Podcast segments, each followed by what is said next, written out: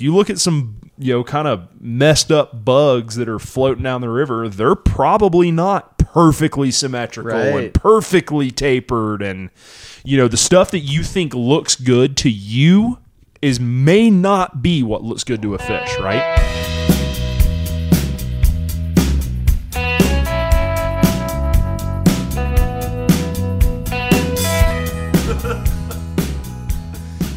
All right, guys, we're back. It has been a long time Been a while. since we've released a podcast, and it's been a while since Adam's been on. We got a little busy. We got a little busy. Both of us got a little busy with Yep. some things Yeah, it's that you guys are going to see about. yeah. We've got we've got a lot of cool stuff in the works, and we actually just got back from a bull trout trip up in Idaho, kind of in the backcountry up Yep. there, which was so much fun. We actually recorded a podcast this morning about that trip, Yep. but that's not going to with come B. out with Bryant. Bryant's not here anymore. Yep. Going to be released with the video, right? With the video, which will be in September, kind of mid September, hopefully. Perfect. And yeah, we've just been grinding We have been. on videos and other projects, Yep. and just have not made have not been able to make time for the podcast, unfortunately. Well, hopefully, uh, kind of in the off fishing season, if we're not fishing as much, maybe we can do some more podcasts this winter. It's so funny and so ironic that I get so busy.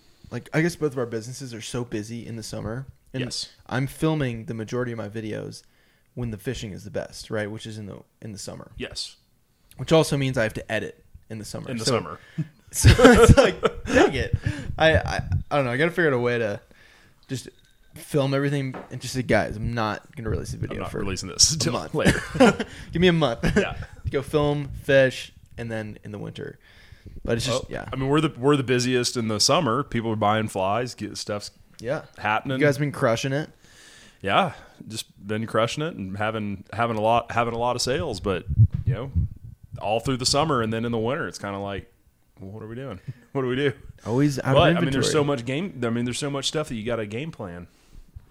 Yeah. We're, I mean, we're never slow, but definitely our orders slow down. Yeah, But yeah, crazy. yeah. So we're finally back, and we wanted to do an episode. I know last time I was here in Salt Lake, we talked. We did a Q and A podcast, and we one of the biggest. One of one of the things we said was we want to do a tying podcast, kind of Yep. on tying, fly tying, and uh, you guys really wanted to hear that, and so I am someone who does not tie that much. Very novice tire. Me too. yeah, yeah. Blue Line Co. is just you know, you don't do, do any It's other novice company. novice company. But I don't do much tying, so I thought it'd be a good opportunity for hopefully me to learn, and then also you guys learn as well on some of the stuff that Adam has done over the years.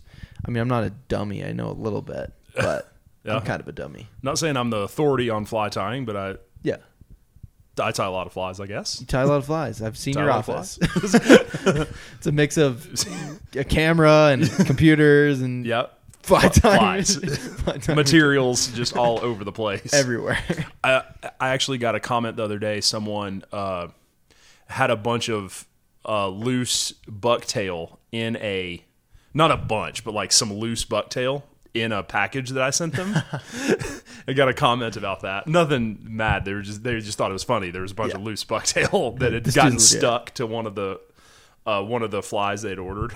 yeah. And they was like, "Man, I thought the fly was like coming apart for a second until I realized that that was just something left over Yeah. on your desk from when, it, when you probably it." just finished tying and you got Yeah, all it's this like, stuff. whoop, oh, oh, here we go, here we go. All right, next order, order up. Whoopsies. Oh, squirmy material. Uh, but I think think kind of starting like from the top. So, you know, someone that's completely new to this, new to fly tying, um, you know, wh- what's like a good starting point? Where do I start? I want, I'm interested. You know, I'm starting to get into fly fishing, or maybe I'm not into fly fishing yet, and I, I just want to get into to tying. And how, Yeah. do, how what do I know? What should I, where should I start? It's- I'm- we get that question asked a ton. So look, I, I've I've answered this one quite a few times. Um, and just even before I go into that, one thing that I think is interesting is I actually have quite a few people that reach out to me that like to tie flies but don't fish. Which I don't know how many of you guys are in that camp, but more than I thought because I really thought the natural progression of everything would be, you know, you start fly fishing, you start getting a little better, start wanting to tie your own flies, and then just kind of keep that progression going. But um, I've got people who don't fly fish, aren't really that interested in fly fishing, but just enjoy tying. And I answer I answer that question quite a bit, like, hey, I'm interested in getting into tying. Um, so the, I mean, the first place to start is to get the correct materials that, and the tools that you need. So we get asked a lot, like, what what do I buy? What toolkit? What big is there a good kit to buy for tying flies? Um, the answer just is no. There's not. There's not one on the market that I'd recommend. Um, for a couple reasons. Number one, uh, if I mean, obviously, I love tying streamers, but that's not just big streamers. That's uh, you know, I fish a lot of warm water species. Nobody that I know of makes a warm water species fly tying kit. So all the fly tying kits that you see from Cabela's, Bass Pro, they're all uh, trout specific. And on top of that, they're, you know, more like tying a copper john or an Adams or maybe a pheasant tail. Not it may not even be or maybe maybe a woolly booger's pushing it for a lot of these kits. So I, I don't like a lot of the kits. I think that you could do a whole lot better by getting the tools that you need and nothing that you don't. And the materials that you need for each individual fly that you want to tie and then eventually you'll start getting those materials built up to where i mean as you see a lot of these fly recipes use a lot of the same materials. A lot of nymphs use use a lot of the same materials. A lot of the dries will use same materials. A lot of streamers use same materials. Mm-hmm. so uh, kind of just start getting a vise getting the tools you need and then buying the materials to tie a few patterns to start with maybe even one pattern to start with at the time and then just start building it up from there. Get comfortable tying that woolly booger. Maybe then try woolly booger that's a, a different size with a different color. And then maybe try tying a clouser, you know, just for examples, you know. Mm-hmm. Yeah. Um, so I think that's the best way to do it. The other good thing with that is that, you know, I know obviously you talk to a lot of people, get asked a lot, you know, I'm trying to ball over here on a budget help me out. Like, I want to get into fly tying. Obviously, the you know the entry barrier is a little expensive because just like with fishing, though, you know you got to have a rod, reel, line before you ever can go fly fish.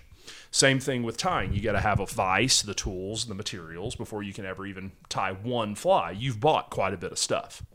Um, so my best recommendation for that before you buy anything is to either try to borrow or uh, try to go to an event where maybe there's some people fly tying. Maybe it's a trade show near you. A lot of these you know trade shows, uh, fly fly fishing shows will have some signature tires. Maybe it's your local shop might have some tying nights. I know when I worked at a shop, we had some fly tying evenings. You could go take a class, or even at that point, maybe there's just a beer evening or, or, something that a local club is doing near you that has some fly tying going on one evening that you can maybe go watch, go join in on, or ask a friend, maybe post something on Instagram like, hey, reach out to someone on Instagram in your area. Hey, man, I'm looking into getting into fly tying. Would you mind if we just did a quick fly tying night? I'd love to give my, give my hands a, a, a shot at tying flies before I just go buy all the gear. So that's one of the things I hear a lot is, you know, the cost of entry is a lot and I don't, and I, to do something I've never even done before, yeah. right? It's not like, oh, hey man, can I just borrow your fly rod, or hey, let's go fly fishing, and I've got a spare rod. Um, you know, most people don't have a spare vise and a spare of all the tools and materials for you to go tie your own flies. So uh, that'd be one of my biggest recommendations. Reach out to a local club, local shop, any something like that, and see if they have a tying demonstration to go to. Um, one of the biggest things that I have against those kits is that the vices are all terrible. As good of a fly tyer as I am, I still have trouble tying on those vices that they that those that come in those kits. Uh, used to have to do it for teaching classes and stuff because we tried to at the store that I worked at. We tried to sell people subpar kits. I didn't like to do that and so I told people how terrible the vise was in the class. um, but I tied on it during the class, and you know the little C clamp with the little thing that just sticks up. Yeah. You've you've probably tied on Yeah. one with the little arm where it's just like Yeah, yeah, yeah. Terrible. Um, But it's it doesn't spin. It's the cheapest thing on the planet. Those cost like twenty dollars. If you- if you try to get into fly tying, you're going to get extremely frustrated. I think personally, at least the way that I operate, I would be extremely frustrated with that, and it would make me want to quit tying flies.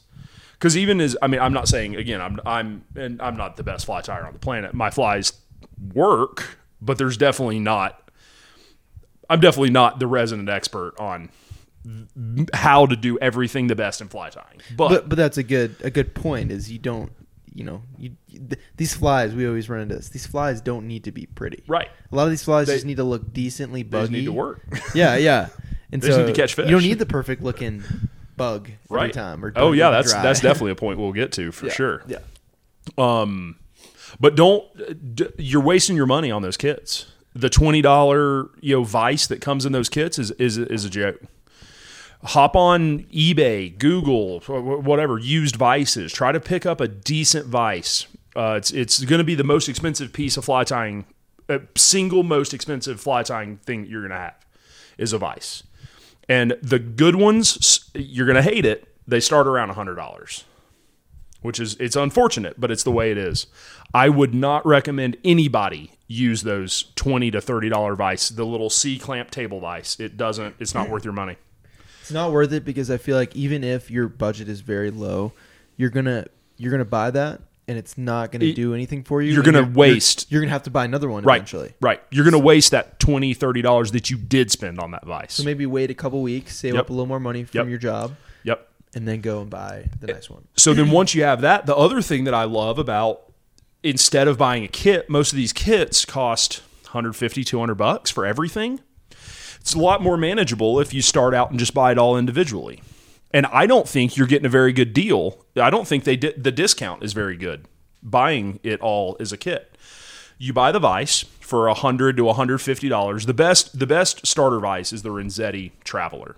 Hands down, it is the best starter vise. I think it's 160, 150.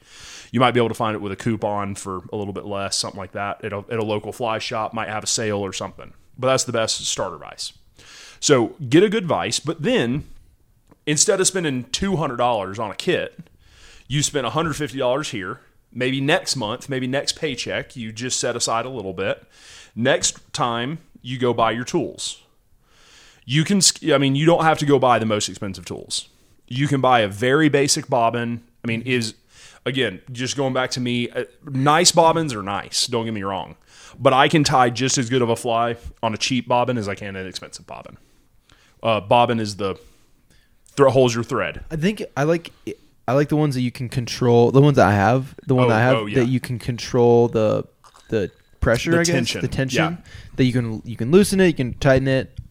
If you can just find one of those, I don't think there's a huge difference between, Yeah, if, especially if you're starting out, between a decent one and a really nice one. Right, right. I agree. Ten ten dollar bobbin. Uh, those Rite bobbins are great. That's the best, probably the most famous adjustable tension bobbin out there. Would be the Rite bobbin, R I T E. If you can find one of those, maybe maybe even you know, again on sale, maybe Amazon something like that It's got a good deal on them. I don't know. Uh, check your local shop; they might be able to hook you up with Yeah. one. support for- your local shop. Don't support support, your Amazon. support your local shop. Uh, but you know, but you know, if you live like out in the middle of nowhere and you don't have a local shop, think there you go. maybe Amazon's got them for a good deal, something like that. I will say, uh, my friends at Due South Outfitters, shout out to them. I know they have offered in the past discounts for people, and they'll help you build a kind of a kit, like you're talking about, Yeah. for what you need. Exactly. And so, no matter wh- who you're, where you are in the country, I think reaching out to your your local shop and Yes. saying, "Hey, I want to start tying these," or go in there, I think they'll help you out and pick Yeah. out like a kit, so to say, Yeah. Instead of buying just exactly. kit. Tell them tell them what your favorite flies are. Walk in and say, "Hey, man, I love fishing the purple haze. yeah, I need the stuff. that's all I fish. I mean, that's the only thing you need to fish. Mm-hmm. That's honestly the only fly. Really, everything else is a, is just a joke. Mm-hmm. So, Should we just end this then right now? yeah. All right, Okay. guys. We'll see. Yeah. you. um, yeah. I mean, i i if you go into a local shop, any of the any of the people I think would be extremely I know if I had someone come in, I mean, I'm obviously very enthusiastic about fly tying, but if I had someone come in and said, "Hey, man, I'm interested in fly tying," I would always be like, "Yes, here we go. I got one. I got. I could." I love doing this. um, yeah, but I mean, m- most of your local shop would be more than happy to help hook you up with with the gear that you need to start tying the flies that you will fish. That's the other thing is you're going to get so many materials in one of those kits that I would never ever use. And if part of it is because the quality of a lot of it is terrible because they cut so many corners building those kits that you might buy that you, uh, I mean, I wouldn't use either because I don't like the product, the quality is terrible, or it's the wrong color. It's all the bargain. The stuff they put in there is all the stuff that's not really going to get used or get sold or whatever. because I don't think you, Leftovers. It's hard to un, it's hard to know when you just get a kit. Like, what do I do with all this? Yeah. you you get all You- these it- random you get- materials, and you're so overwhelmed. Yeah. There's so much stuff in there, and they give you such little packages that Mm-hmm. the stuff that is good that you need, you're you could tie two or three flies of. yeah, I remember I saw the store company that I used to work for had a kit that I used to see every once in a while. And it said like on there, oh, you could tie Clouser minnows, right? Which great. That's what we need to tie for bass. I want to learn that's like the number one fly that I think you should learn how to tie. The one of the first streamers you should go to. Clouser minnows, the bucktail section that they gave you was so much garbage that you just needed to buy another bucktail the and throw away what came in it. It was so bad. Yeah.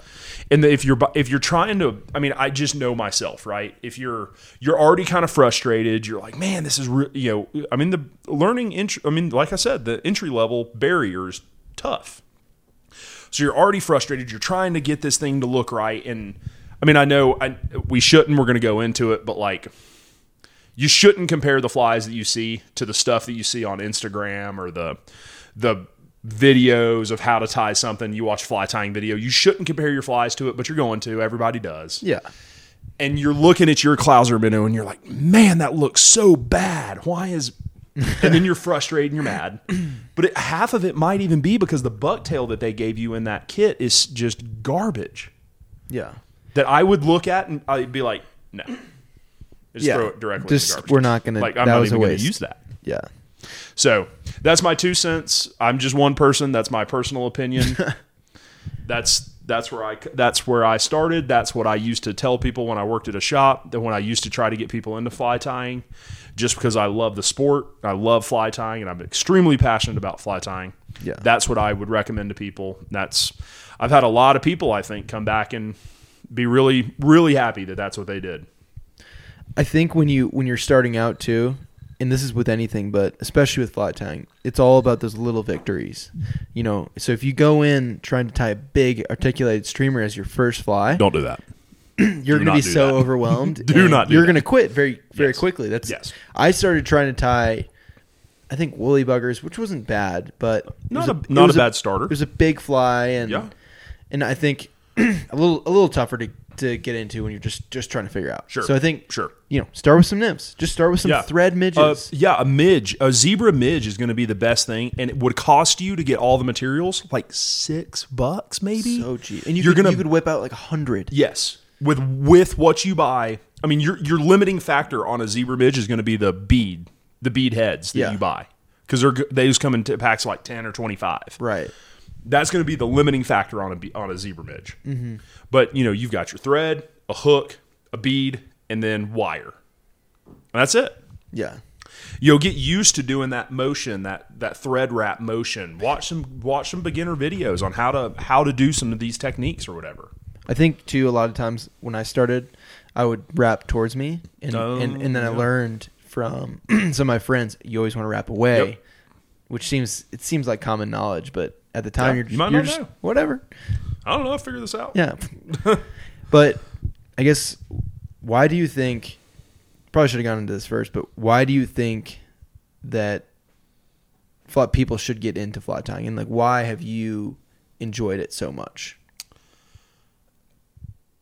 I feel like there's a little extra piece of a reward that you could get from catching a fish on a fly that you tied more than a fly that you purchased from a store.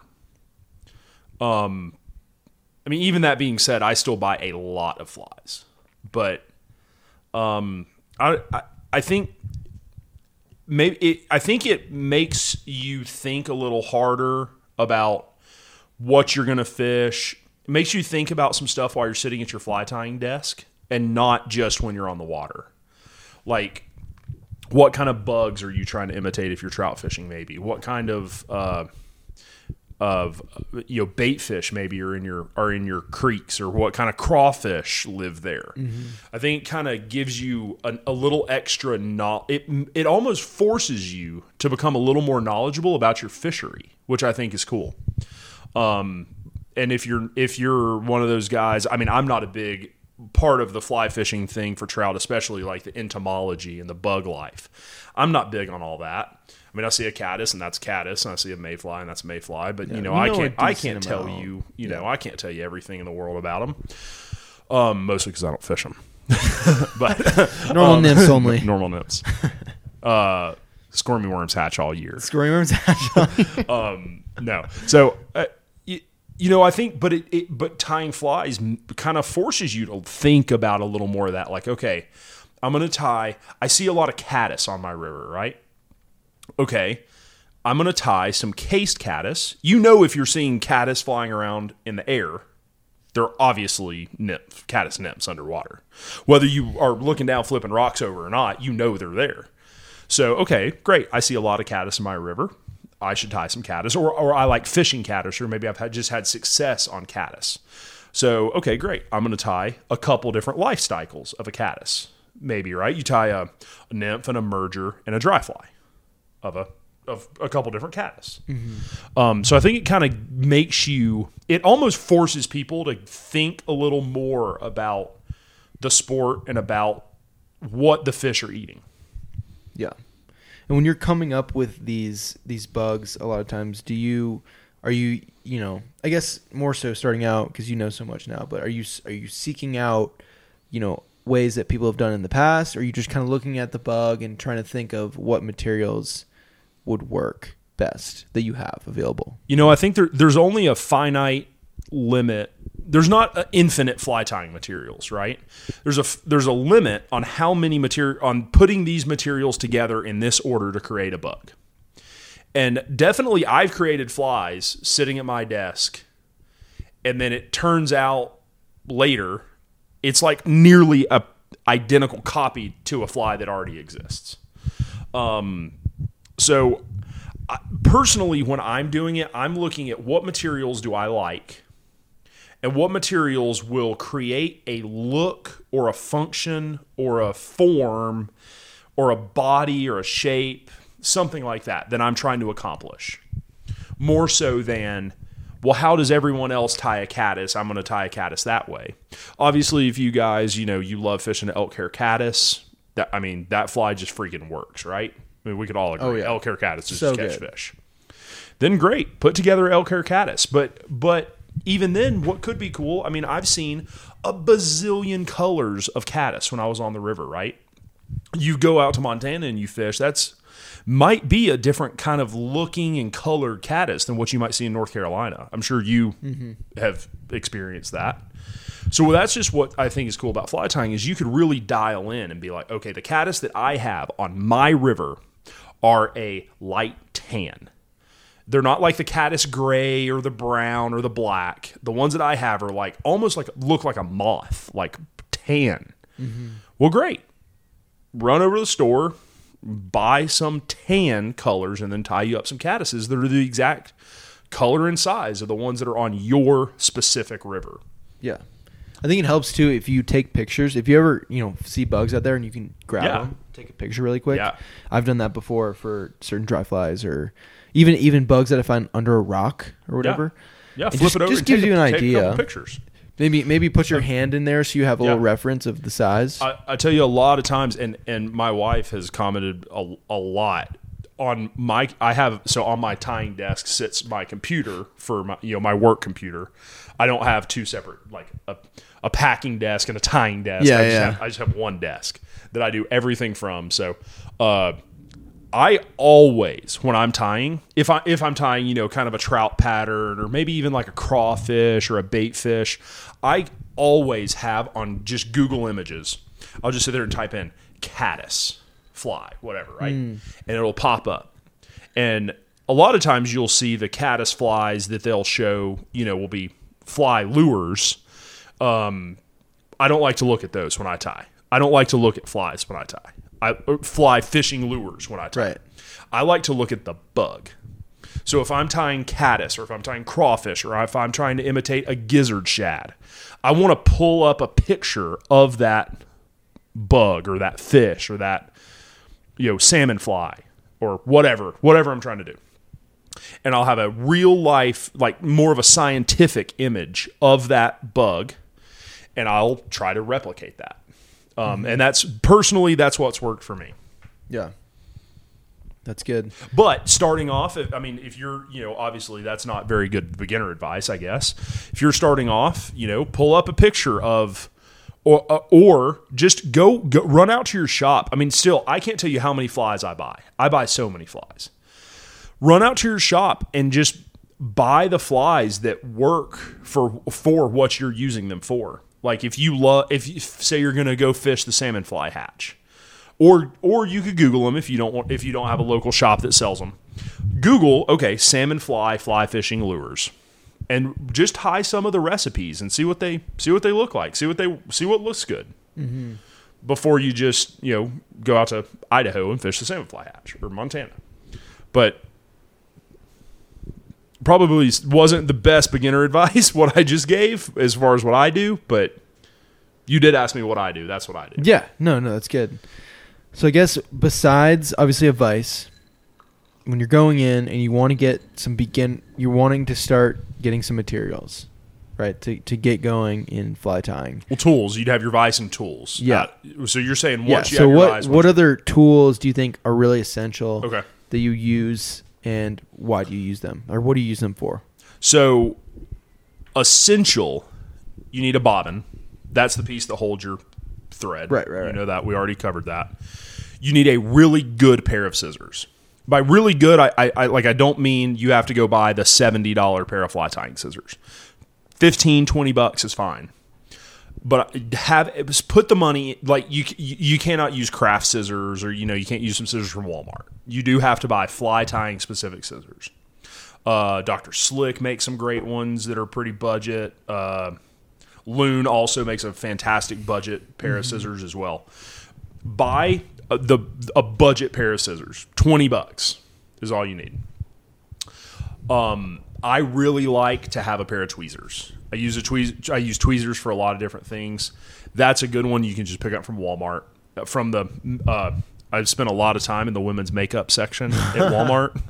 uh, that's a good one. Just pick them up at Walmart for a dollar, or however much pair of tweezers is. That's a good one. Uh, great for picking up hooks, little beads, little materials, separating some things. Especially if you're working with midges. Yes, yes, fantastic. So gra- grab you just a cheap pair of of, pl- of uh, tweezers. Um, I like to have a. You already you already have them, but I use them quite a bit. Uh, the pliers, the, uh, just hemostats or pliers, whatever you might use. You probably already have a pair. You know, everybody makes a pair of them. Yeah. the little the hook remover pliers that you'd have in your fly Force, tying forceps. forceps. There you go, whatever. Um, I have a pair. I just keep a pair of those on my tying desk. I end up using them for a lot of different things. Another one I use a ton is called a bodkin. It's the that's the needle. Uh, a lot of them have a little grip with a just. It almost looks like a really skinny nail, almost. Um, I have a And that's for I you can use it as a dubbing pick. You can use it just to separate out some materials or legs, poke holes in foam. It's not it, there's not one specific use that a bodkin does. It's just it, I use it for a lot of different things. If you're wrapping hackle and hackle's getting stuck, you can use that bodkin to pick it out. If you're making a rope or anything, a little bodkin is a is a fantastic piece. Um, we don't have to go in. Uh, we can go into a separate thing later if you guys want to. But like, I also made a fly tying tool myself that I use quite a bit. yeah. Uh, it is a popsicle stick Oh. that I have super glued on one side a piece of Velcro, and on the other side a magnet. So just a, it's popsicle stick about this big. Velcro on one, magnet on the other. The sticky side of the Velcro, not Okay. the the the coarse side. Is it the soft side? Then? No, not the soft side. The hard, The the, hard- rough, okay, the rough, rough. Yeah, side. yeah, Uh, the little magnet helps you pick up beads, hooks, little stuff, especially if you tie a lot of small dries or little midges and things like that. Um, the Velcro side helps to kind of brush things out with hairs, loose hairs, things like that. You can really brush them with that. That's again another cheap tying tool that you could make yourself. Just get a little piece of Velcro somehow uh, and get it on something you could utilize. There are some companies that make a tool that is exactly what I just mentioned. I just have a popsicle stick, cheaper, cheaper. handmade, Handmade. D- DIY. D- the DIY. I stained the popsicle stick. Oh, dude, I, I mean, I good. sanded it down.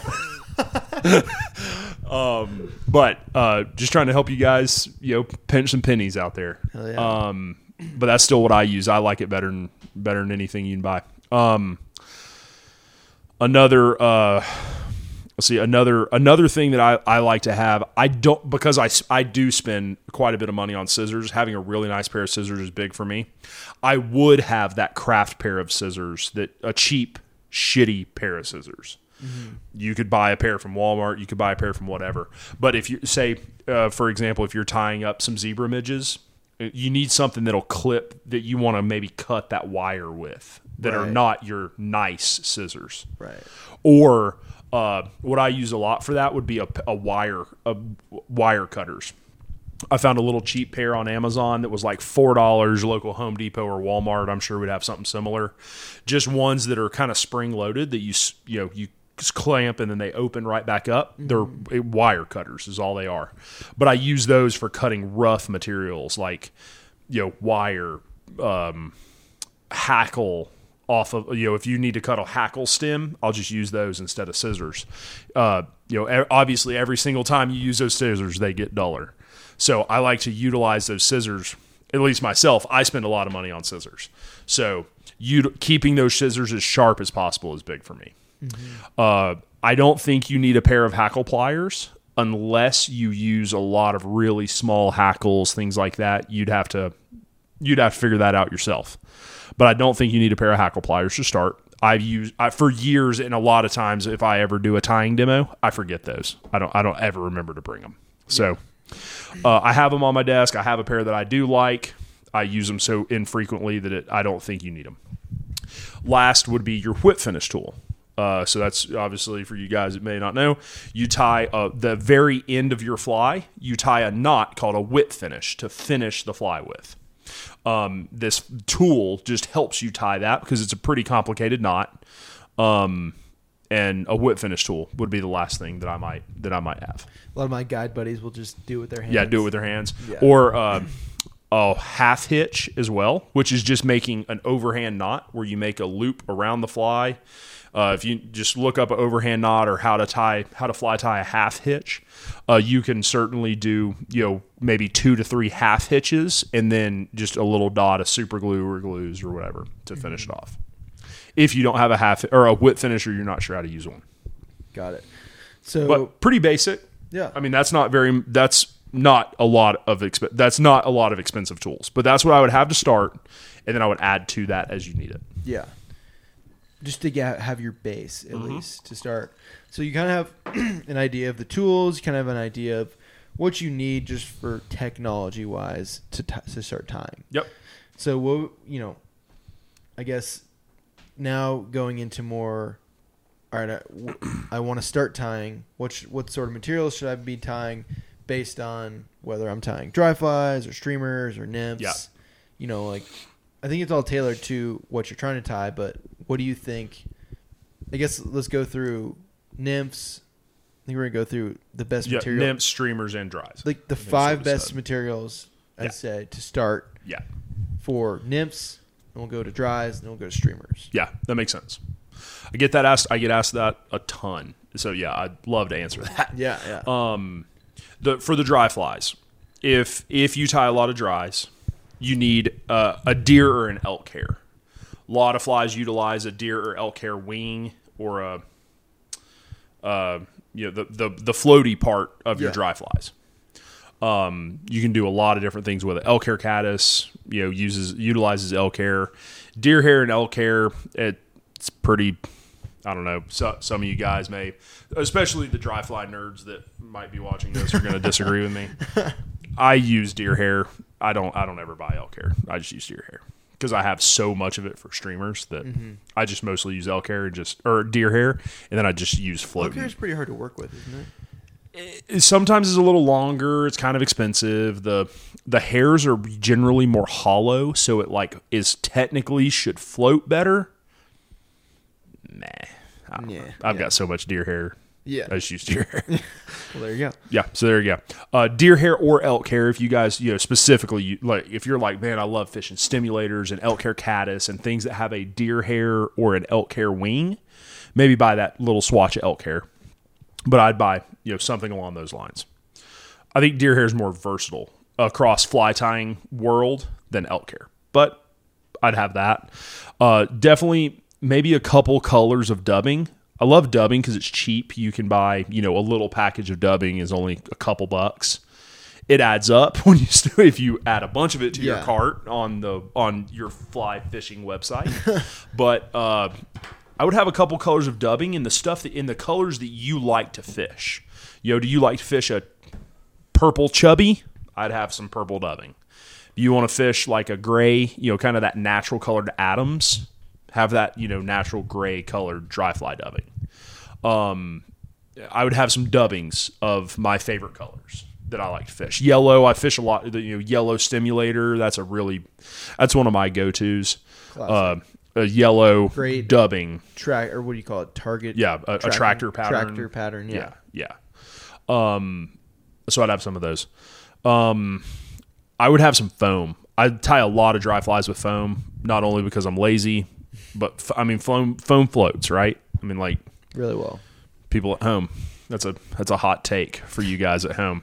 That's why you come to the Wildfly podcast. You're gonna get you're gonna get hints like that. That's that's why. um, I buy a lot of my foam from Hobby Lobby. I don't mess with the or Walmart, whatever.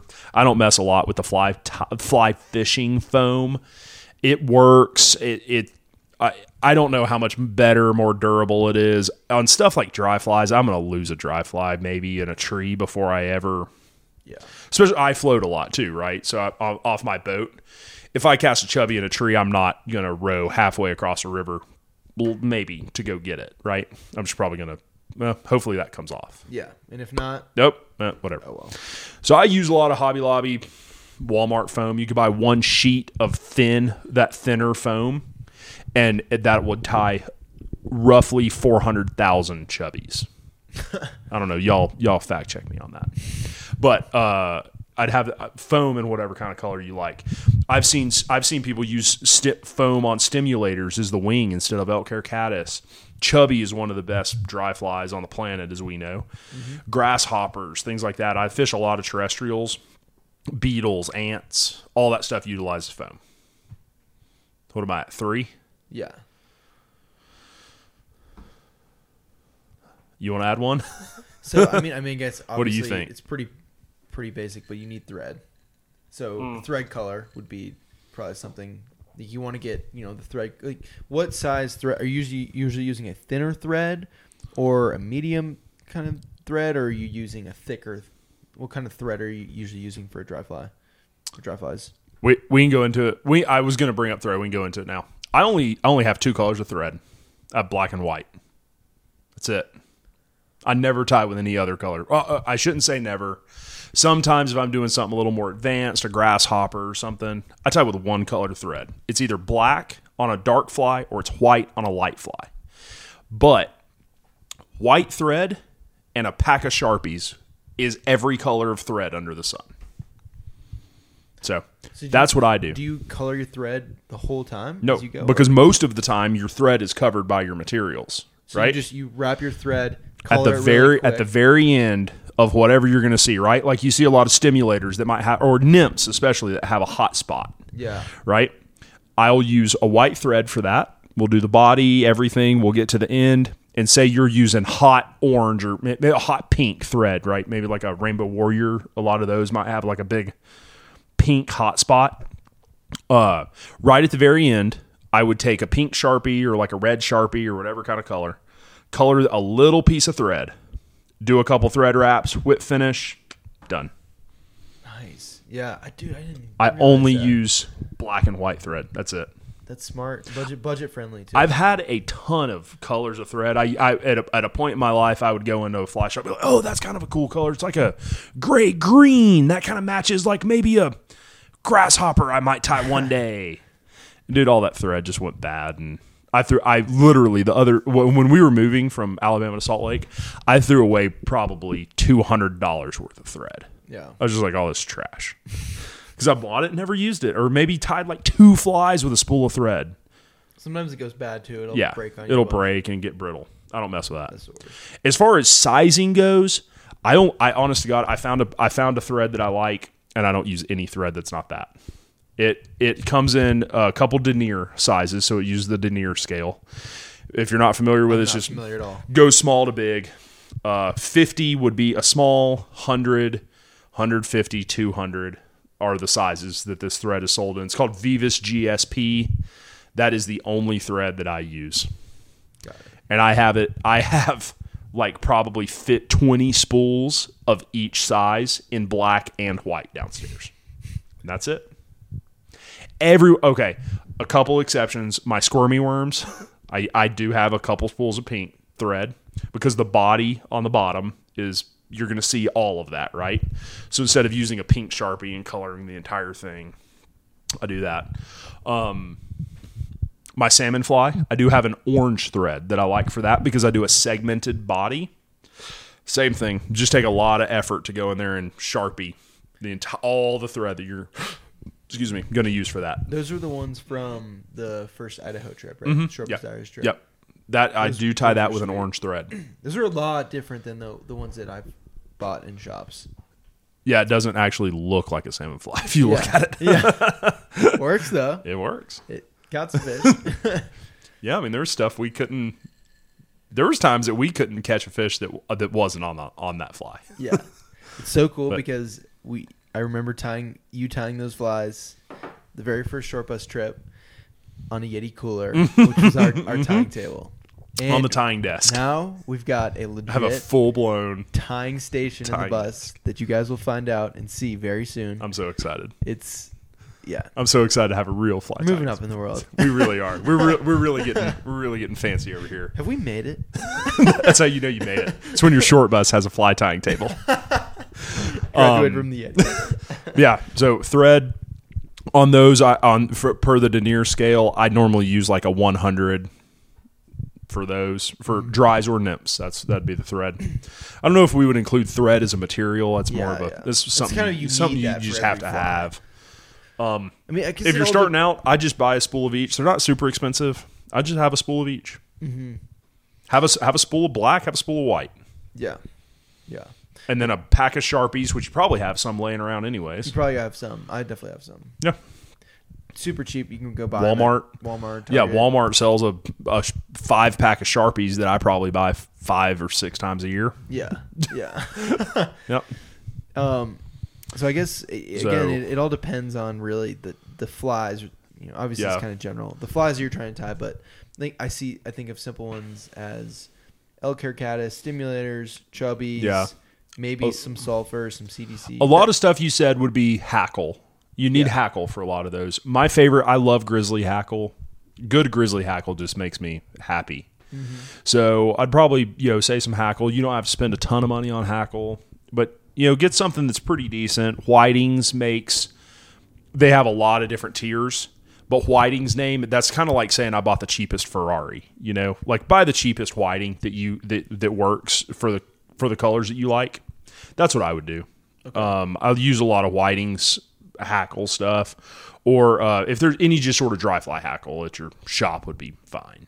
Uh, so hackle would be my fourth, and then fifth. Maybe some rubber else. legs or something. Yeah, some small rubber legs, rubber or legs I use. I still use if you're if you're talking like a lot of very universal materials, which is one thing I liked to to talk about for people that were trying to tie uh, tie flies and getting into it is a is a material that you can use for a lot of different purposes.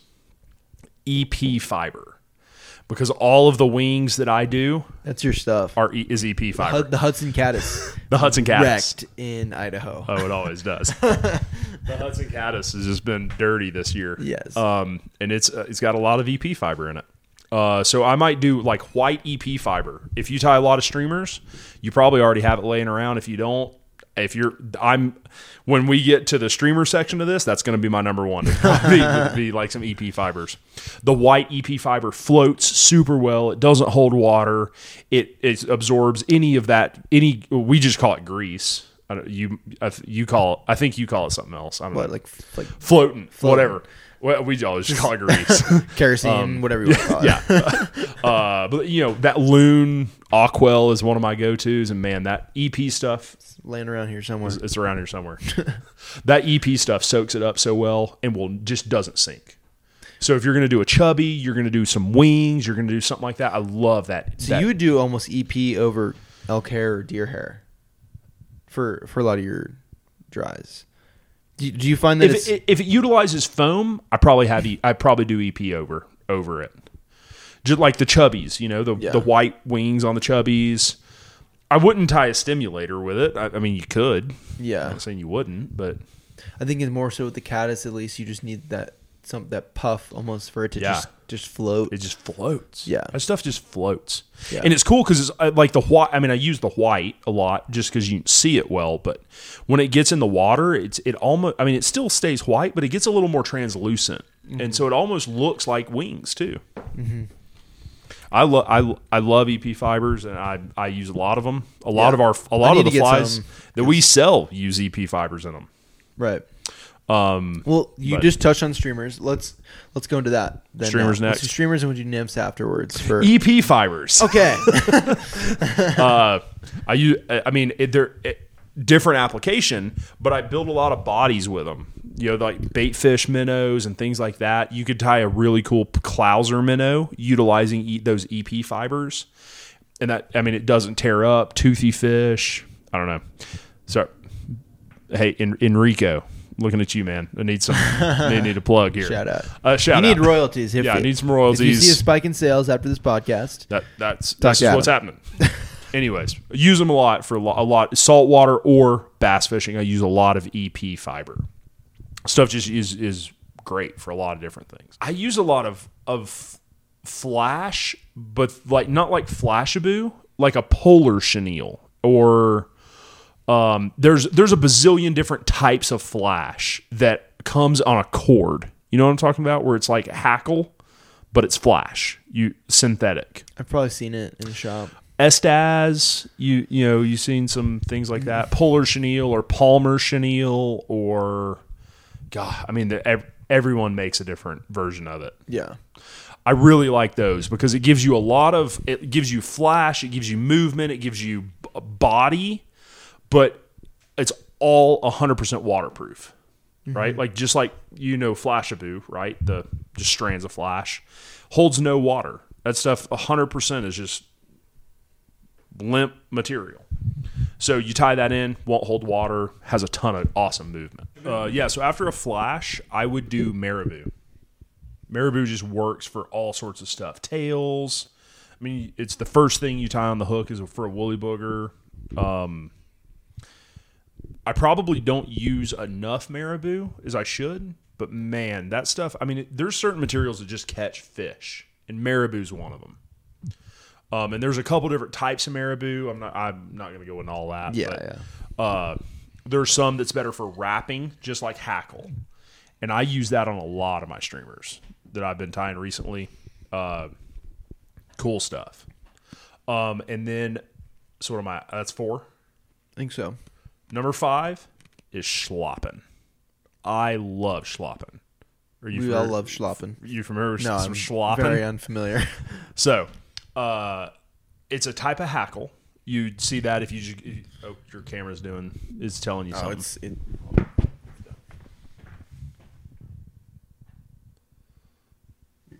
We're- good. Yeah. We're good. Yeah. We're good. Okay. Past Scotty to future Scotty, we good?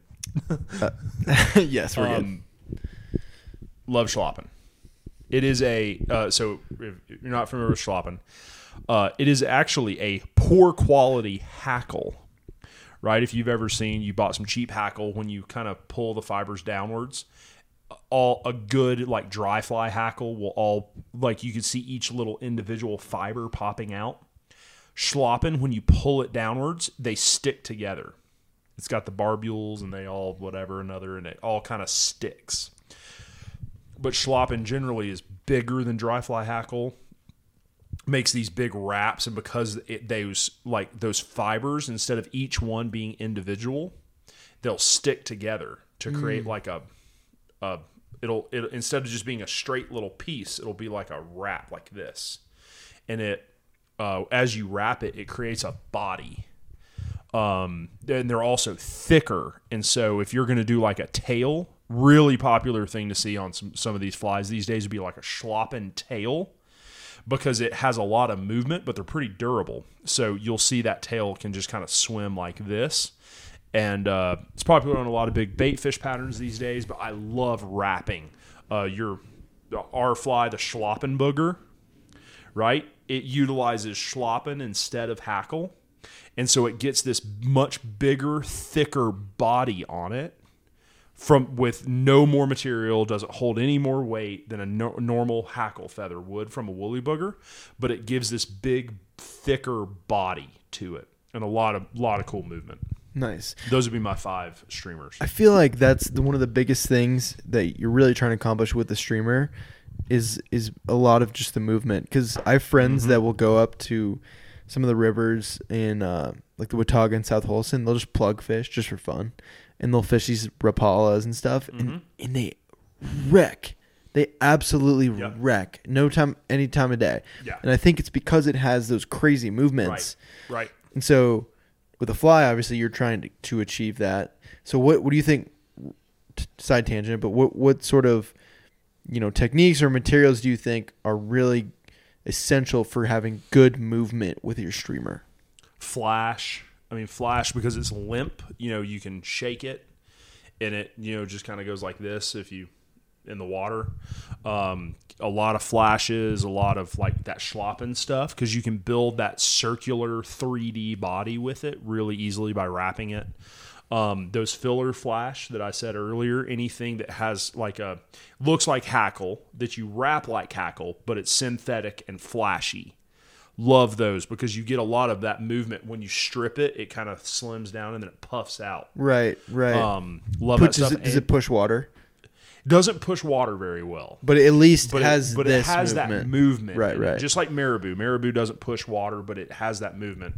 That's kind of funny that everything you just mentioned was on my top five list yeah, of yeah, stuff that has that good movement to it, and that's Yeah. what I like. yeah. Because I remember one of the biggest things when we first went to Canada, and that's when we first you first came up with the Mima, was you talked. I mean, this is a little different because it does open up and close a lot, but it also has that deer hair head which pushes a bunch Yeah. of water, Yeah, and so I think and those eyes, so you can get it. yeah, so Get it it down. sinks. Yeah, yeah.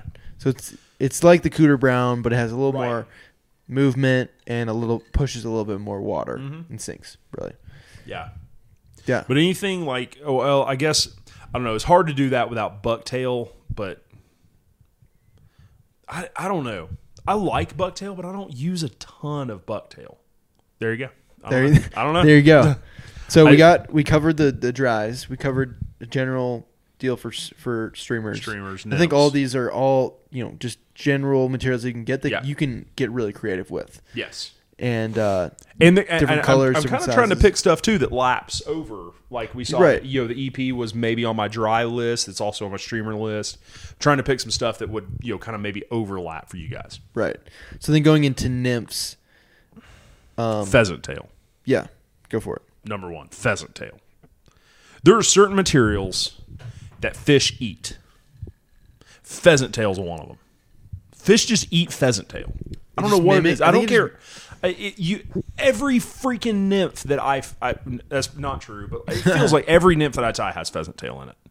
It's the tail, it's the body, it's wrapped, it's tied in, it's the legs. I don't know. Like fish just eat pheasant tail, and that's just the short and sweet of it. It mimics the back so well though. Yeah, it all it all just looks good, and there's no. Uh, I don't. We're. I'm not gonna go much into like synthetic, like versus the natural materials. These like right now, but there is no synthetic that replicates pheasant tail because the fibers are. I, mean, they're microscopic on there, but it gives this look that's just so good. Mm-hmm. I use a lot of pheasant tail in my in my nips. If you guys didn't just figure that out, It's a good, I mean, general base starting point for your tail. Yes. and Yes. for your body too. Yep.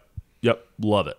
Um, dubbing. I mean, I'd probably go back to dubbing because you any could sort use. of any sort of you know difference in dubbing, brand wise or colors or I might have some different colors, but that doesn't mean. I mean, we saw uh, one of the fish that, uh, just for example, I mean, we were just on this trip, as Scotty said, uh, catching cutthroat. One of the chubbies that did the best for me on our trip was one that I tied with the pheasant tail colored synthetic dubbing. Uh, ice dub, as it's called, if for any of you guys that do tie flies that are watching this or listening. Uh, it's a pheasant tail colored dubbing. That stuff I tied on a chubby and it wrecked last week. So it'd make an awesome collar for a nymph. You could use it as the body for a dry. I like a lot of materials that I could double duty for. Um, and then uh, uh, is but generally yes, there is a difference between like dry fly dubbing and nymph dubbing. Usually, dry fly dubbing is a little lighter and almost wispy might be the word, but it's like a thinner kind of dubbing. It goes on easier to make a noodle with. That's a technique for making dubbing. If you didn't know, um, it it it works a little different. Nymph dub, dubbing is going to be buggy. It's going to have a lot of loose, wild hairs going all over the place. But as you wrap it, that kind of makes it look just super buggy, as we say. It makes mm-hmm. it look like it's got legs and a weird body and just weird. You know, nymphs have these gills that sometimes are on their back, and that's what you like want that, though. Little you fibers. just want it to look buggy. Yeah. And that's uh, that's what nymph dubbing does. I think a little bit better is it makes the kind of those wild hairs going everywhere.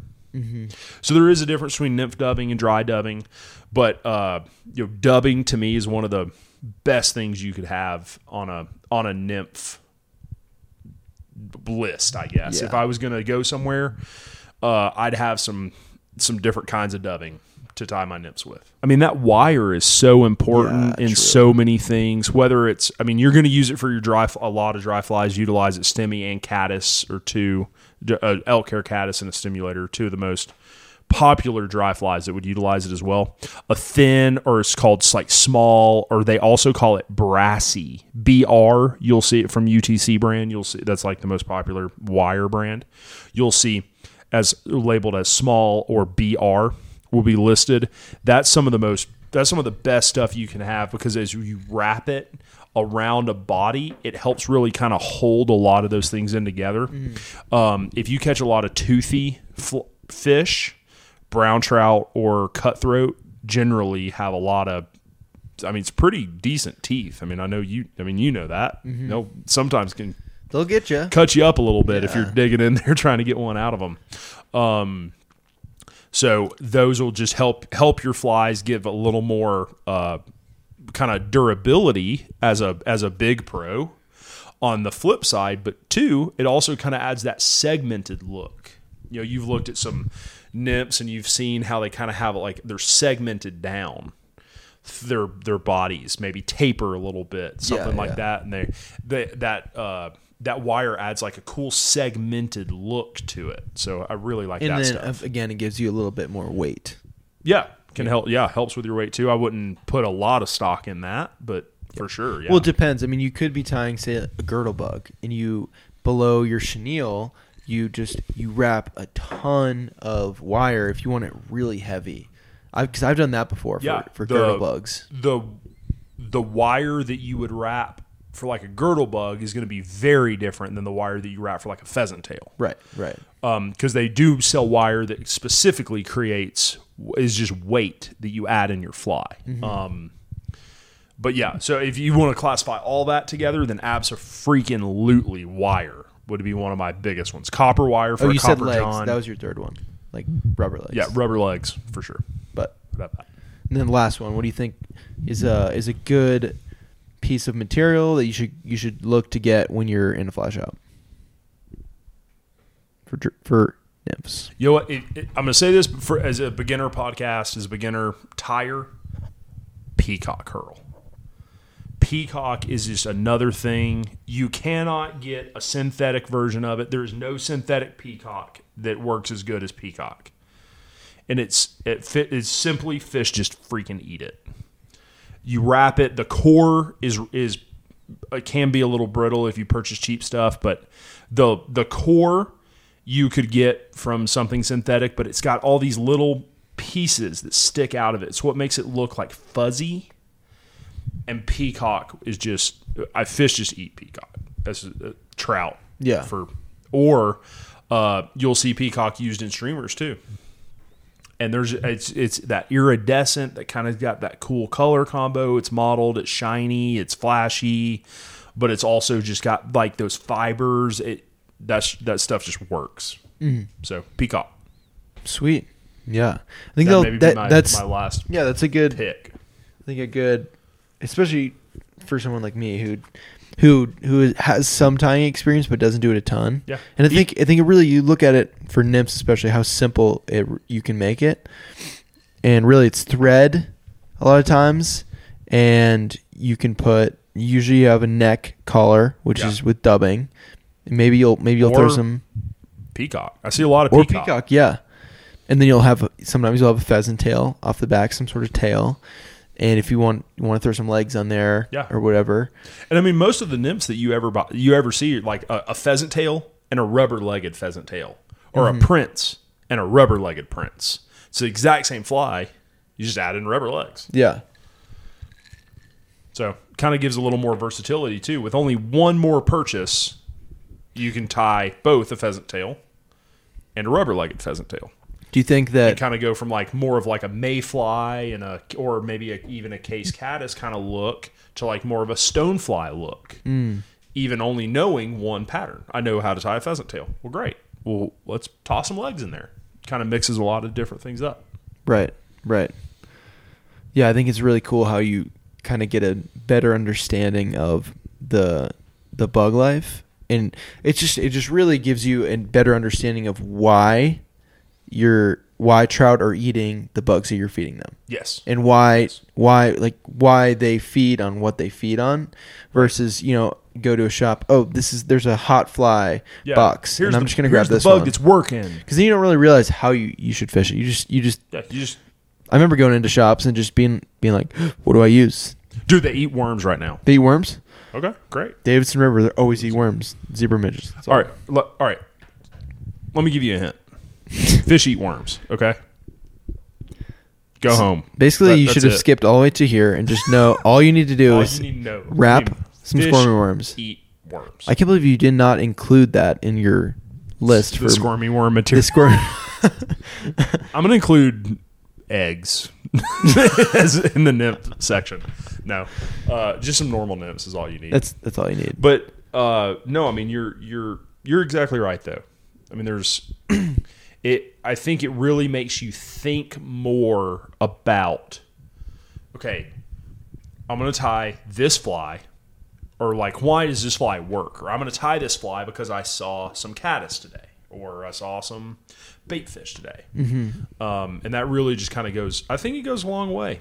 It just opens opens up your understanding, and it almost forces you to open up your understanding of your local fishery. Maybe not even just your understanding of it, but your it, it makes you notice it almost more than just okay. I'm just going to show up, and the dude at the fly shop said that they eat zebra midges, and Yeah. I'm gonna throw some freaking zebra midges today. Yeah. Yeah, exactly. Kind of just opens up your understanding, makes you think about it, Mm-hmm. and, I think and- that's big. And every river system is different, but I think the more you fish different areas and the more you really try to understand these areas, more so than just I'm catching a fish on this fly that I was told to use, the more that that'll help you then going to the next river system. Yes. and you'll you'll start to connect things. You're like, oh wow, these things aren't you know. Yes, it's a different fish. It's a different part of the country, but They're still fish. They're Yeah. still eating nymphs. They're still eating dries. Yeah. They're still eating streamers. It's just maybe you adjust things a little Right. bit based on that Right. that area. Yeah. I, I love that. I love that. And so one of the things that you, I've noticed that you're really particular on, and you've always really, I don't know. I think I think what stands out about the blue line flies a lot of times, and the ones that you tie are the hooks. Yes. So I think we should definitely talk about hooks because I would love to get your take on hooks and how you choose your hooks based on the flies that you're tying. I if I'm it just hooks are I mean hooks are not that expensive. I mean yes, qu- quality hooks cost more than cheap hooks. I mean like another hot take from Blue Line Flies right there. Boom. Boom, go home. Should You're we make done. this a subscription podcast? Yeah, I think y'all should have to pay, start paying for some of this information I'm giving you. Um, I mean, expensive hooks are more expensive than cheap hooks. On the flip side, I, may, maybe it's just me. Maybe you know, I don't know, whatever. But it's like if if I'm going to spend the time, money, and effort to tie a fly, I'm not going to tie something on just some cheap hook, like just some cheap like Orvis branded hook yeah. that you, you it just says nymph on the top of it and you buy it and it's in a just clear plastic bag like i i and so what scotty's saying- saying you know for us uh, all the hooks that we use are, are expensive hooks and all of the flies i we i i told steven when we were creating our company i was like if we cannot still have you know kind of the profit margins that we need and all these things with the right hook, then I'm not even I'm not interested in creating blue line. That's not going to happen for us. Um, figured out a way to make it work, and and and it's great. But we use we spend so much more money on hooks than other companies do because even though we're commercially tying a lot of our flies, we use things like Gamakatsu, Ahrex, Kona, like it just depending upon kind of the shape and the performance that we need. We're using the highest quality hooks that I would tie on my flies because I would not sell these folks a fly that I wouldn't put in my box and that I wouldn't fish myself. And the last I- so uh, the, I mean just the last thing that I would ever want to have happen is me hook up on a fish and it be a big fish and me be like man I hope that 4 cent hook holds together Yeah. Yeah. man I hope that that hook doesn't bend out you only have to really bend out two or three hooks in your life before you're like fuck that I'm not doing that Especially if it's a big fish. yeah, I mean it's uh, it obviously only happens on big fish, I guess, where it's where it's important. But still, like I don't. That's the last. I mean, I you know I I'm worried about my tippet, and I'm worried about you know the different different things with the with the fish. Where did I hook it? You know, as I'm fighting a good fish. The last thing I ever want to think about is, man, I hope that hook doesn't bend out. yeah. Uh, so we we do use a lot of I use expensive hooks because even though you know the the package might be a little more per hook, if you still break it down to the per hook kind of you know you only it's it, a not- few cents more per hook. Mm-hmm. I know the package might be a few bucks more, and you're like, man, I could cut a corner right here. It's not worth it. So is it more the strength and the quality of the the hook, or is it the shape that you're looking for for different? Flies? It's both. It's Okay. absolutely both. Certain flies I need a shape because it's going to create it's going to it's going to do something different for the fly. Um, maybe for my dry flies, a, a fantastic hook example that is a real life hook example between me and you during Short Bus Volume 2 2, right? Montana? Yes. Two? Yes. Okay, great. Yes. Short There's Bus Volume 2 There's only been two so far, so good job. Sure, sure enough. sure enough. So, uh, Short Bus Volume 2. Remember that day on the Madison where the hoppers were just out and we were, fish were just eating hoppers that day? But remember, we, uh, uh, this is a first world problem, guys. I'm, and, and I'm sorry for, I, we, I don't mean it to be like this, but here it comes.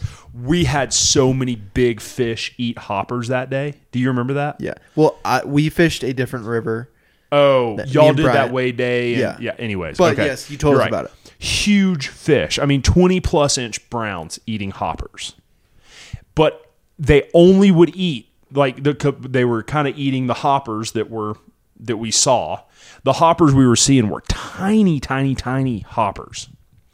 And so the gap on those hooks that they were using, just they tied whatever size, you know, a four or a six, and then they these were are ones scaling you it bought down from the shop. because we bought them from the shop. Because I personally did not have any hoppers that were that small because I don't fish dries. So, Well, well, uh, eh, I'd beg to differ. I'm coming around. I'm coming around to it. I tried it this year and actually it was great. Yeah. um, a little bit of a dry fly addict now, but uh, the hoppers that I was buying from the shops were all these tiny microscopic little the, these hoppers that were the smallest hoppers you could buy made of foam. Great. They floated awesome. But the hooks were these tiny little things and the Yeah, the gap was so was small. so small and bad from every fly company. It didn't matter because if i go in a fly shop i'm i'm not like oh that's just here's a hopper. I'm like oh that's so and so's hopper that you know I, I know kind of the flies but i'm like it doesn't matter what company i was looking at their hooks were garbage i'm calling all of y'all out if, if you work at that company or you own that company or whatever and you're listening to this your hook is freaking trash on small hoppers There you go. fight me about it. We lost. We could not connect on these big fish. You'd you'd you'd pin them. They'd they'd give you like two head shakes and you'd come off. Yeah. That last stretch, I mean, it was on. It was it was on. And I lost six fish that were that were 18 16 plus, I would say. Being conservative, they were 16 plus. Lost them because they were eating the smallest hopper on the planet and all of them had the worst hook. So, So for that So, example, for that example, away. Real life example for you. That example, my takeaway was, well, hell, I am tying some hoppers with good hooks on them. So you got to have a hook that has a gap big enough for what kind of what you're after. Obviously, small fish, sure. If you're going to f- catch a bunch of small fish, small, really discerning fish, you maybe up in the smoke. Well, I don't know the Smokies and kind of Appalachians, the fish maybe aren't as pressured. If you're maybe you're try, trying to catch some fish in a more of a pressured area, maybe you do need that little smaller gap hook. But if you're trying to catch big fish on a fly, you need a hook that's going to get in their mouth and get in their jaw and not just prick them. You know, I mean, a 20 inch brown trout simply has a different mouth than a six inch brown trout does. So picking a hook that's that's short uh, that's short so that you can tie the small hopper, but that's long enough with the gap. That's the difference between the shank, the side, you know, kind of the side to side part where you tie the Right, fly, right. and the and the hook point is bigger so that you could still catch a large fish on that hook. So it's still maybe a size 16 or an 18 Right. hook, but it's just a little bit wider gap. Yeah, exactly. Okay. Yeah. So I, I pick shape. I'm very I'm very worked up on shape, which is kind of is is one of the reasons why I kind of bounce around. Which is why with some of our flies you might see Ahrex hooks on one fly and Gamakatsu hooks on another. Is because Ahrex. I mean, it, and it's not any of their fault. It's impossible to make that many shapes of hooks, right? I mean, it's a how many shapes can you really make, right? But it's impossible for every company to make every different hook. So some of the reasons that you guys might buy one fly that has a Gamakatsu hook and one fly has an Ahrex hook is because the shape was right. For what I, for what I wanted it to do, the shape was right. And Gamakatsu and Ahrex, I mean that's interchangeable quality. I mean that's Mercedes and BMW, I guess. I mean, that's right. that's that's interchangeably good hooks. Um, so that's kind of what I look for is just a quality hook from a company like those. You know, it doesn't have to be one of the ones I trust. Even Mustad makes some quality hooks, but I use a quality hook with the shape that I like. Mm-hmm. One of the things that I also try to do, maybe this is just me being a little, little, you know, kind of crazy with my fly tying, is I really like to pair, if I can. I won't. I won't sacrifice this. I won't sacrifice performance, but if I can, I love to pick a silver hook for a light colored fly and a dark hook for a dark colored fly. So a lot of my bait fish patterns, biggest best example for you, the slim shaddy that we tie. I only sell it in one color. It's only sold in white. What? Yeah. Silver hooks.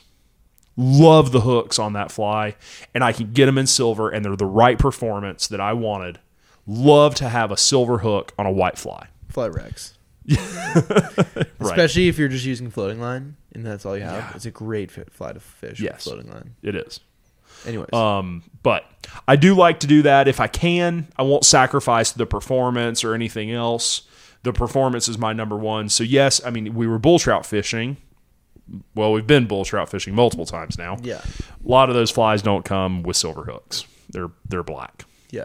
For- for the hooks that I like. A-Bud? The A bud silver or no black black hook. Okay. Black, kind of that Right. nickel, dark gray, whatever you want to call it. But It's it's, a darker dark. fly. It's a dark fly. It's got a dark dark hook. And do they have that kind of? It's not, you know, symmetric. I don't know what you call it, but the fly or the hook almost comes off to the side a little bit. What's that called?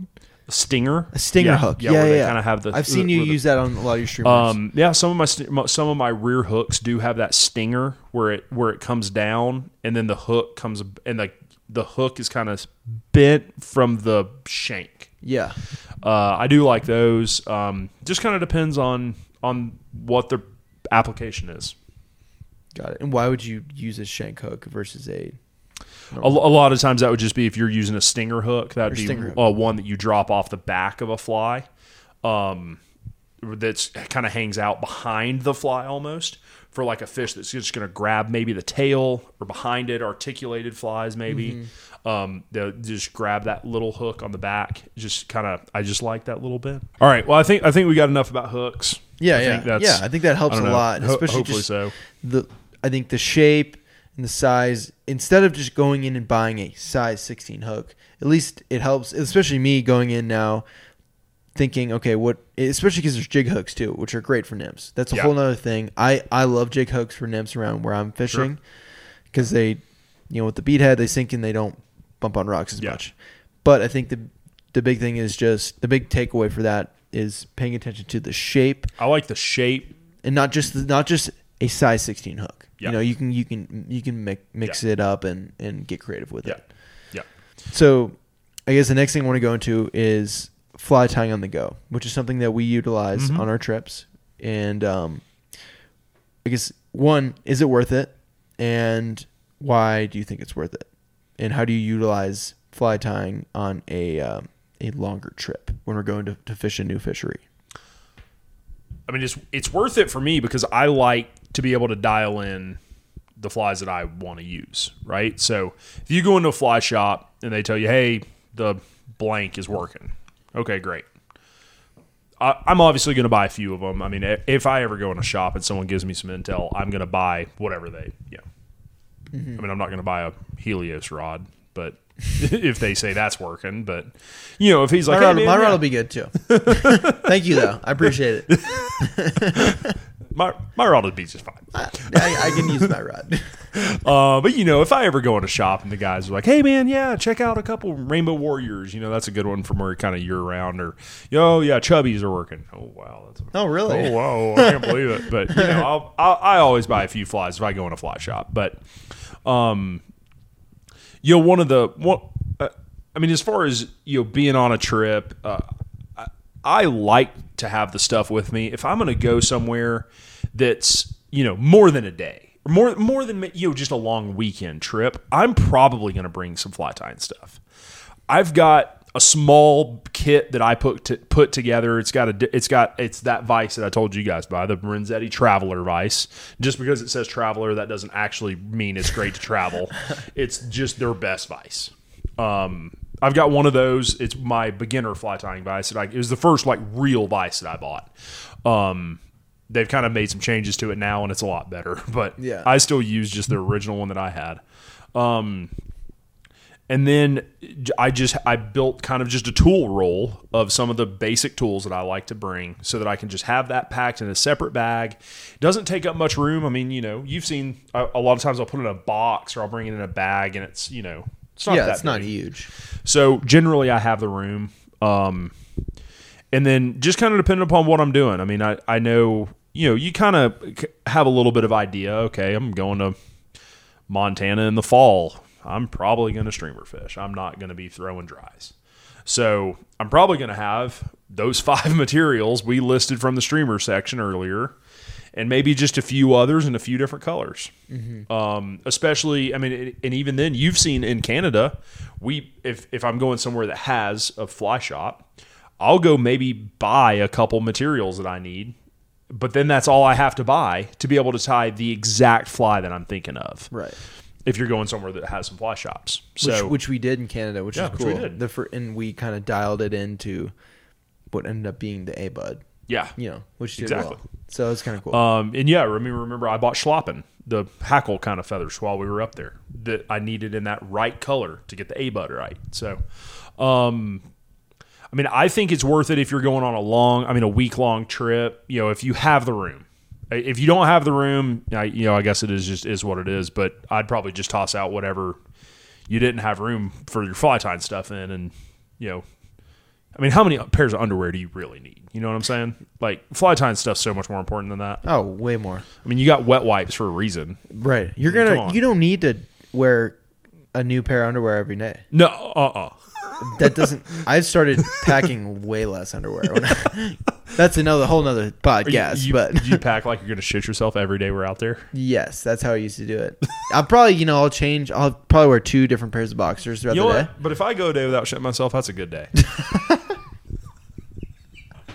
That is a good day. well, you just, you know, All right. Well, You- on you- that note, we'll see you guys. thanks for thanks for. Um, give the wet wipes. I don't know. I if you've got the room for it, great. I mean, obviously, like I mean, when we went, I mean, I've flown. You know, uh, we fished Patagonia a while back. I didn't bring fly tying stuff down there, but also I knew, you know, that I'd be able to get some flies and whatever. You know, if you're if you're going somewhere that's got flies, I mean, when I go to Belize, I don't bring. I generally don't bring fly tying stuff, but you better believe if I'm if I'm if we're heading out on the short bus, I'm gonna have some fly tying stuff. Or we're Yeah, heading yeah. out to Montana to fish for a couple days. I'm gonna have my fly tying stuff. Mm-hmm. Yeah, just having, just kind of simplifying it. Yeah, like you said, some super really- basic stuff. Because then, you know, if I've already got the vice, I've got the tools, I've got the whatever, and we're like, man, I need some of these hoppers that are small, but dang, I just need some good hooks on them. Right. Great. We run to the fly shop. We buy a hook. You know, we buy a bag of hooks for four bucks, and I've already got the tan foam and the wings and the rubber legs that I need to tie whatever hopper pattern maybe I could come up with that night. So I like to do it maybe even and just even to think, you know, maybe you don't even bring the right exactly the right stuff. But you could make a similar fly to what you want for a couple bucks by maybe one or two materials from a fly shop. Maybe you got to buy a pack of hooks and a different color foam or a different mm. color, you know, pheasant tail, whatever, Yeah. right? A different color flash, maybe. And you could dial in exactly what you want to fish. So, I think it's good too on a if you're doing a trip like we just did in kind of in the backcountry where there aren't fly shops nearby. yeah. It's it's good to have. I mean, granted, we didn't really tie any flies in this last trip, but if we are going somewhere like we did last year with the short Yeah. And you're gonna not going to be near a fly shop, it would be maybe smart to bring some extra stuff, Yep. depending on how much you tied beforehand. Well, yeah, and that's the thing is how how much did you tie beforehand? Because if you're bringing six Ziploc bags of flies with you, I mean, do you really need to bring it? No. Those are the best fly boxes out there. Oh, Blue Line Fly Box. You need to check them out. Yeah. Uh, but I mean, if you're bringing a bazillion flies with you, then no, don't bring your fly tying stuff.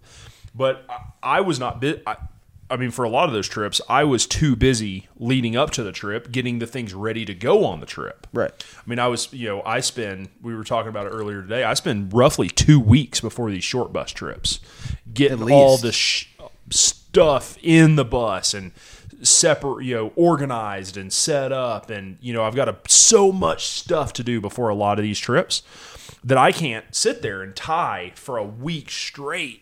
And I've got, you know, I'm still running this business and all this Yeah. other stuff that I've got to do and answering all of y'all's emails and Instagram stuff. And, I can't tie as much as I need to for some of these. So, uh, you know, I tie maybe two or three pat of the patterns that I want to tie, and then you find one that's good. On the second day, I mean, how many flies does? I mean, two flies may not last you very long And what if that's just the fly that was on? Right. So that's why I like to have the ability to be able to tie some stuff. Yeah. It's good to have it just in case, like you're saying. Yeah.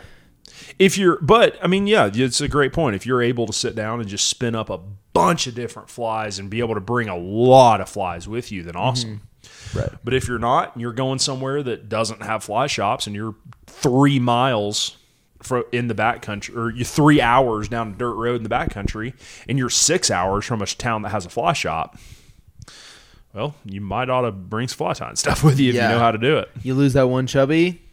Whoop. Well, That's poor planning on I your hope- part, I hope first eating off. another chubby, yeah. exactly. different color chubby. Well, I'm I'm definitely excited to kind of see the get get to and hopefully get to tie some on the upcoming trip with the, the new Oh, I'm spinning bugs on the fly tying station. I don't know if I'm bringing flies. I'm just gonna. dude. It's it's so it's so much better than what we have. I'm just hanging out in the fly tying station. I all- just can't all wait day. for the people to see. even at the brewery night. I think I'm just gonna be tying flies. Yeah, it's it's not even a tour of the bus. It's come watch Adam tie flies. In, only in like the bus. Only like two people could stand behind me and watch me tie flies with, the, with the amount of room that there is. Yeah, exactly. so, wh- what do you think is the biggest misconception about fly tying? And this could be from Mm. when you started to now to what you think maybe people misconceptions that people have getting into it now or okay. Can I do two? yeah Because I totally. have two. yeah do two. That it's cheaper than buying flies. because it is not. It is not cheaper to tie your own flies. And the other one is that it's like that the flies that you tie are not as good as the ones that you see on Instagram or the ones that you see that you buy from the shop or whatever. Those are the two. We can break both of them down, but uh, it is not cheaper to to tie flies than it is to buy them. If you, I mean, a vise costs a hundred bucks. Your tools cost 50, 50 bucks. Your materials. If if if you took the vice and the tools out of it, maybe we could start getting somewhere. But I mean, the majority of you guys. I mean, how many flies could you buy for 150 bucks? Quite a bit. I mean, that's a lot of chubbies or a lot of whatevers. But you know, just it's not The- drastically different No. than buying flies from a shop no. But I think the alternative is you do get to fine tune. You get to tune the flies. Yes. And you get to tie flies in colors that they don't come in and sizes they don't come in with different and probably better hooks than they come in unless you bought them from bluelineflies.com.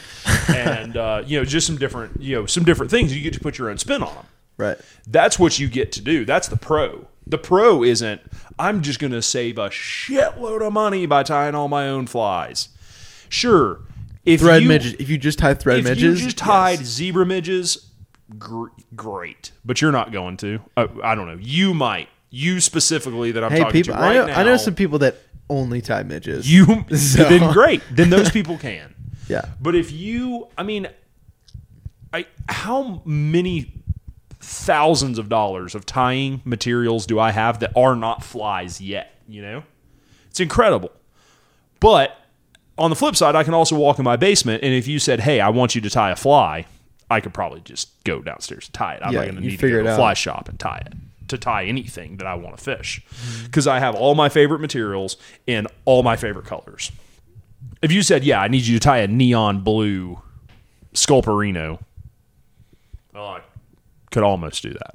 Yeah. Yeah. Yeah. uh, you know, it's not. I, I'd have part of it, but you know, it, the amount of stuff that you're going to buy for fly tying does not save you money because you're not going to just buy the stuff that you need to tie. Um, so I heard that a lot. If if that's the reason you want to get into fly tying, do not do it. Just go buy your flies. But if you want to be able to put your personal spin, your personal take, uh, and, you, and you think that would be fun and rewarding and something to do, I know a lot of people like in the Midwest too. Maybe they tie a lot through the winters because there's not a lot of fishing at, at Yep. certain places. Maybe you don't have a lot of fishing.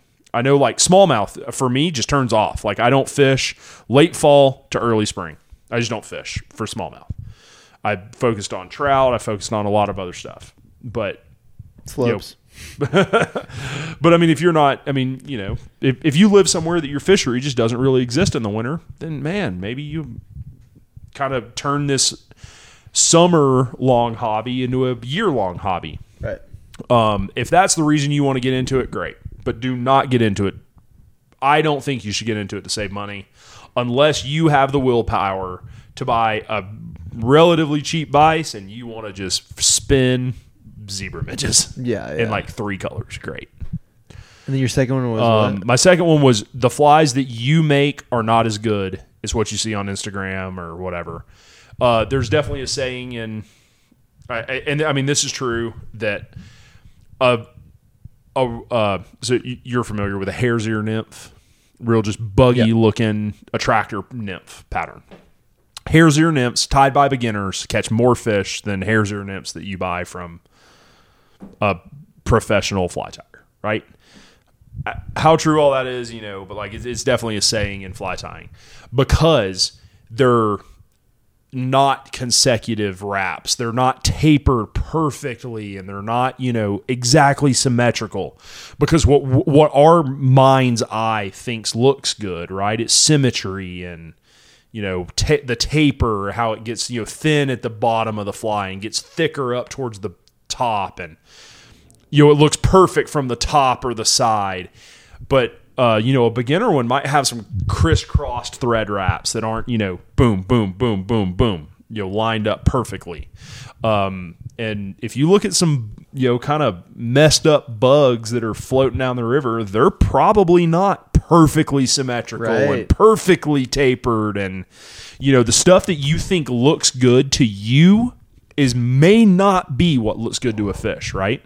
So beginner flies, fish them. Take your flies and fish them.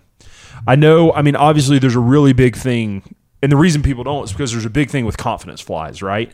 You you, you go bull trout fishing, you put on an A bud or a Meemaw, that's a confidence fly for us, Right. right? Like we've done well on them. We know those flies work. We're like, all right, great. Here Yeah. we go. Meemaw. If they're not going to eat this, they're not going to eat anything. Yeah. I mean, you know, you've got you just got confidence in it. Sculperino is one of my confidence flies. If I try some other stuff and it's not working, we freak Sculperino. Madison Sculpin's another one, right? Like you got your confidence flies. If you're not confident in a fly, you might not fish it as good. Um, and there, and I definitely, it being from my guiding days, I, I really think that's a thing. But be confident in the stuff that you tie as a beginner. Do not compare it to the stuff that you see on Instagram, to the stuff that you see fly companies putting out. A lot, uh, some of the flies. I mean, I'm I, a lot of the stuff we sell. I I use myself. I mean, that's the stuff. I mean, you've seen our fly boxes. You've gone fishing with me plenty of times, and I tie on a company fly. And it's not for the videos. Like that's just the fly that I think we need to tie on Yeah. but you know you see a, a lot of that stuff is just really like that's what's that's what i think is going to work. But uh, you know also a lot of the stuff that we sell we have to it has to look good or else people won't buy it. Because I, I can't sell a fly that is asymmetrical. People do not like asymmetrical things right? It's it's got your brain is like oh it's got to Yeah, be you got to get away from that. yeah, it's got to be this, and it's got to it's got to taper right, and it's got to look right. And maybe if you are a tire who's like if so to say a veteran tire who's been doing it for a while, maybe you know because you get so accustomed to trying to have the perfect tie. Mm-hmm. It's got to look symmetrical. It's got to look really good. But maybe you mi- you mix it up and you just have some stuff that looks a little janky. You tie some just junk. Yeah, that's So and it might work. I mean, that's the reason. I'm not saying that you should do this if you're under the age of 21, but if you just would go buy a bottle of Jack Daniels and put it on your fly tying desk, yo, you what? You start out that evening and your flies like they just get really good. And they're like super symmetrical, super tapered. And you're like, God, I really love that. And then you start drinking more of that bottle of Jack Daniels. And by the end of it, they look like those beginner hare's ears that catch fish. you're just thread wraps are going everywhere. And you're just having a great time. And then you and- find out on the river, the ones towards the end of the night are slaying. Those are the bugs that are working. They're also falling apart because you forgot to whip fish. And you didn't add any cement, and they're missing the legs and the flash. And I don't know.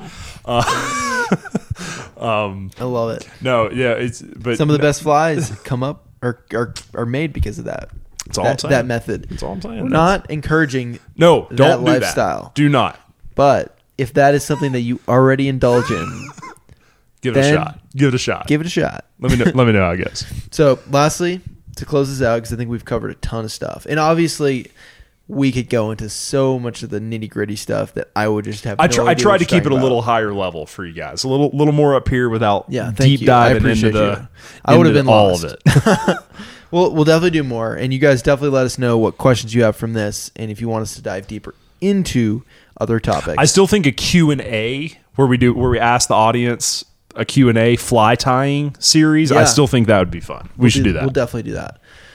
But what would you say has through your fly tying career has been the biggest breakthrough and the biggest thing that you've you know, biggest like light bulb moment that has kind of helped your tying, whether that be just in, you know, efficiency or creativity and creating more flies or just for it all to make sense. What has been the biggest breakthrough light bulb moment?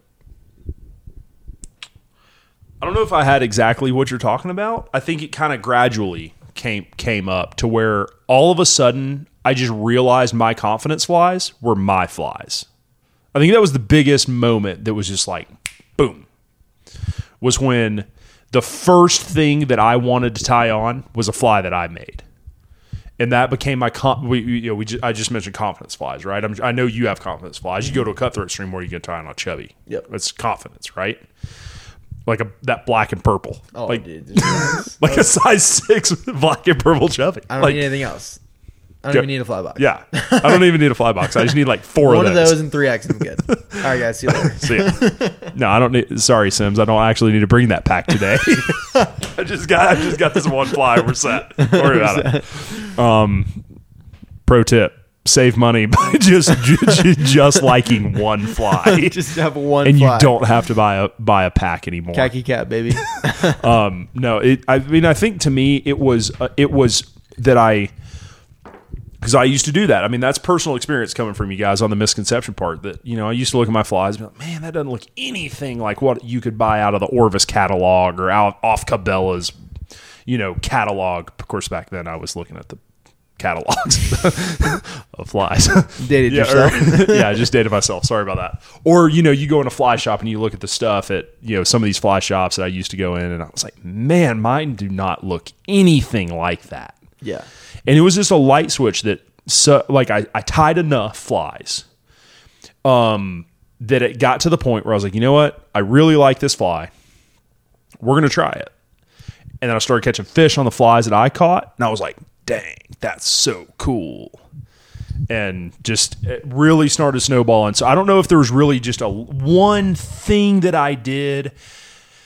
I couldn't tell you guys, you know, go out there and just do this one thing, and Yeah, all of a yeah, sudden yeah. you'll love your flies, and it'll just click for you. But I, I guess I just did it enough. I tied enough flies that I was replicating for the first little while. All I did was replicate everybody else's flies that I thought worked, or stuff that I had bought from fly shops that worked and then all of a sudden i just i was i was coming at, i was like tying some of that stuff and i started fishing it and i was like dang i, I like i i want to go and the first thing i'm going to tie on is this new fly that i came out with or that i just designed or Yeah, yeah. or this the first thing that i want to do is tie on one of my flies Mm-hmm. and i think that was the moment that i was like you know what this is this is it right here So, just having confidence in your own ties, even I- I at no matter it. what level you're at, pretty much. I think that's it. There's still flies. I mean, I fish some chubbies that I didn't tie myself. Oh, even though I just put out For a video of how to tie a chubby. I mean, you know, I still I still buy a lot of flies. I, I mostly that's my fault because I'm too busy to tie every chubby that I ever in every color that I ever wanted to fish. But Right. you know, I think there's, and that's also not my specialty. But mm-hmm. you know, I think I think that's it. Just tie enough flies and give them a shot before you you know kind of put judgment on yourself of you know man my fly's not as good as what i could buy over at you know Yeah. my, at due south outfitters you know those guys got all the coolest flies right. but you know you, sometimes you just got to try that stuff and see what it does um but yeah, once my stuff kind of became my confidence flies, I, f- I feel like that was r- a really big turning point for me when I was like, you know what, I'm just going to start mostly tying my own stuff. Yeah. and then and then it and then that's when it really started to transition from I'm going to tie elk hair caddises to okay, I'm going to look at a picture of a caddis and I'm going to start experimenting. And that's the thing. That's the biggest thing. I don't know. That'll be my takeaway. That's the biggest thing for me that I love about it. We talked earlier in our recent trip about how everything's a puzzle that you're trying to fit together and put together to catch this one fish or to catch this fish that you're after or to target these different fish or whatever, right? It's every t- everywhere you go is a puzzle that you're trying to piece together. For me, fly tying is an extra piece of the puzzle that I love to just try to fit in there that really is rewarding when it works, right? Yeah. You know, you could, yeah, sure, you go buy some chubbies and they just work. But it's so cool to, you know, sit down and be like, man, I, they're eating this weird grass, this tan, or oh no, we're, we're like this brown grasshopper that we saw, right? We saw some grasshoppers that were a little different color this Yeah, trip. yeah, Oh, I didn't have anything in my box that was that color. We didn't throw anything that matched that. yeah. But that'd be so cool, right? If that place wasn't, you know, 12 hours from here, great. I'd love to go t- go downstairs right now, tie a fly that Yeah. can match it. But Right.